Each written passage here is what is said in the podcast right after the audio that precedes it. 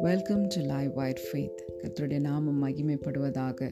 இந்த கால வேளையிலும் கர்த்தருடைய வார்த்தை பிரசங்கி ஒன்பதாம் அதிகாரம் பத்தாம் வசனம்.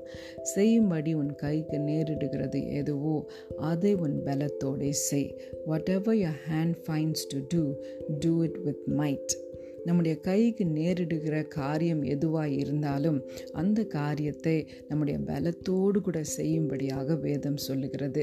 ஆனால் இன்றைக்கி அநேகர் எப்படி இருக்கிறோன்னா நிறைய காரியங்களில் நிறைய வெஞ்சர்ஸில் ஈடுபட்டு ஒரு காரியத்தை கூட முழுமையாகவும் நேர்த்தியாகவும் செவ்வியாகவும் செய்து முடிக்க முடியாதபடி இருக்கிறோம். உலகத்தில் ஒரு ஸ்காலர் இப்படியாக எழுதியிருக்கிறார். People of great accomplishments they rarely sat back and look for things to happen to them but instead they went out and happen to things.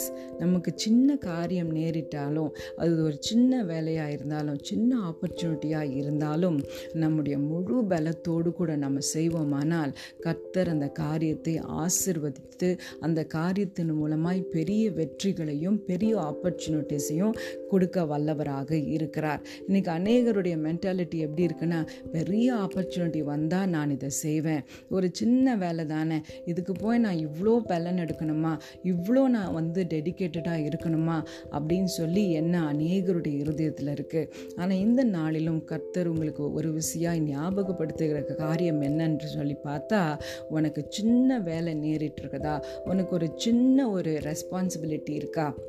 அந்த ரெஸ்பான்சிபிலிட்டியை உண்மையும் உத்தமமாக செய்யும்போது கர்த்தர் அதிலிருந்து பெரிய அதிசயங்களையும் பெரிய உயர்வுகளையும் மேன்மைகளையும் கொடுக்க வல்லவராய் இருக்கிறார்.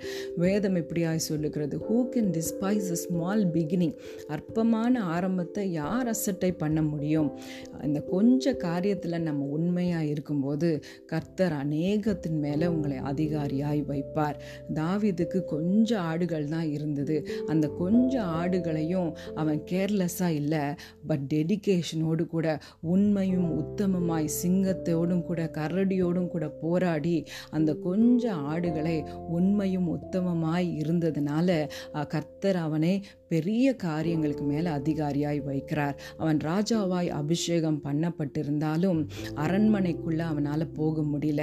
அவன் அந்த ஆடுகளை தான் மேய்த்து கொண்டிருந்தான். அப்பொழுது அவங்க அப்பா வந்து தன்னுடைய பிரதர்ஸ்க்கு உணவு கொண்டு கொண்டு போகும்படியாக சொல்லுகிறார். உணவு கொண்டு போகிறதுன்றது வந்து very small and a menial job ஆனால் வேதம் சொல்லுகிறது அந்த வேலையை செய்கிறதுக்கு அதிகாலையில் எழுந்து தன்னை ஆயத்தப்படுத்தி ஓடினான் என்று வேதம் சொல்லுகிறது. அந்த சின்ன காரியத்தை அவன் லேசாக கூட செய்திருக்கலாம் ஆனால் அந்த உணவு எடுத்துகிட்டு போகிற அந்த சின்ன காரியத்தை அதிகாலையில் எழுந்து ஓடி போய் அந்த வேலையை உண்மையும் உத்தமமாய் செய்ததுனால கர்த்தர் அந்த இடத்துல கோலியாத்தை வரப்பண்ணி அந்த இடத்துல கோலியாத்தின் மேலே வெற்றியை கொடுத்து அவனை அரண்மனைக்கு எடுத்து செல்லுகிறார். நமக்கு சின்ன ஒரு ஓப்பனிங்காக சின்ன ஆப்பர்ச்சுனிட்டி உங்கள் கைக்கு நேரிடுமானால் கர்த்தர் பேசி கொண்டிருக்கிறார் அந்த காரியத்தில் நீ உண்மையும் உத்தமமாய் டெடிகேஷனோடு கூட கர்த்தருக்கென்று உலகத்தில் இருக்கிற அதிகாரிகளுக்காக இல்லை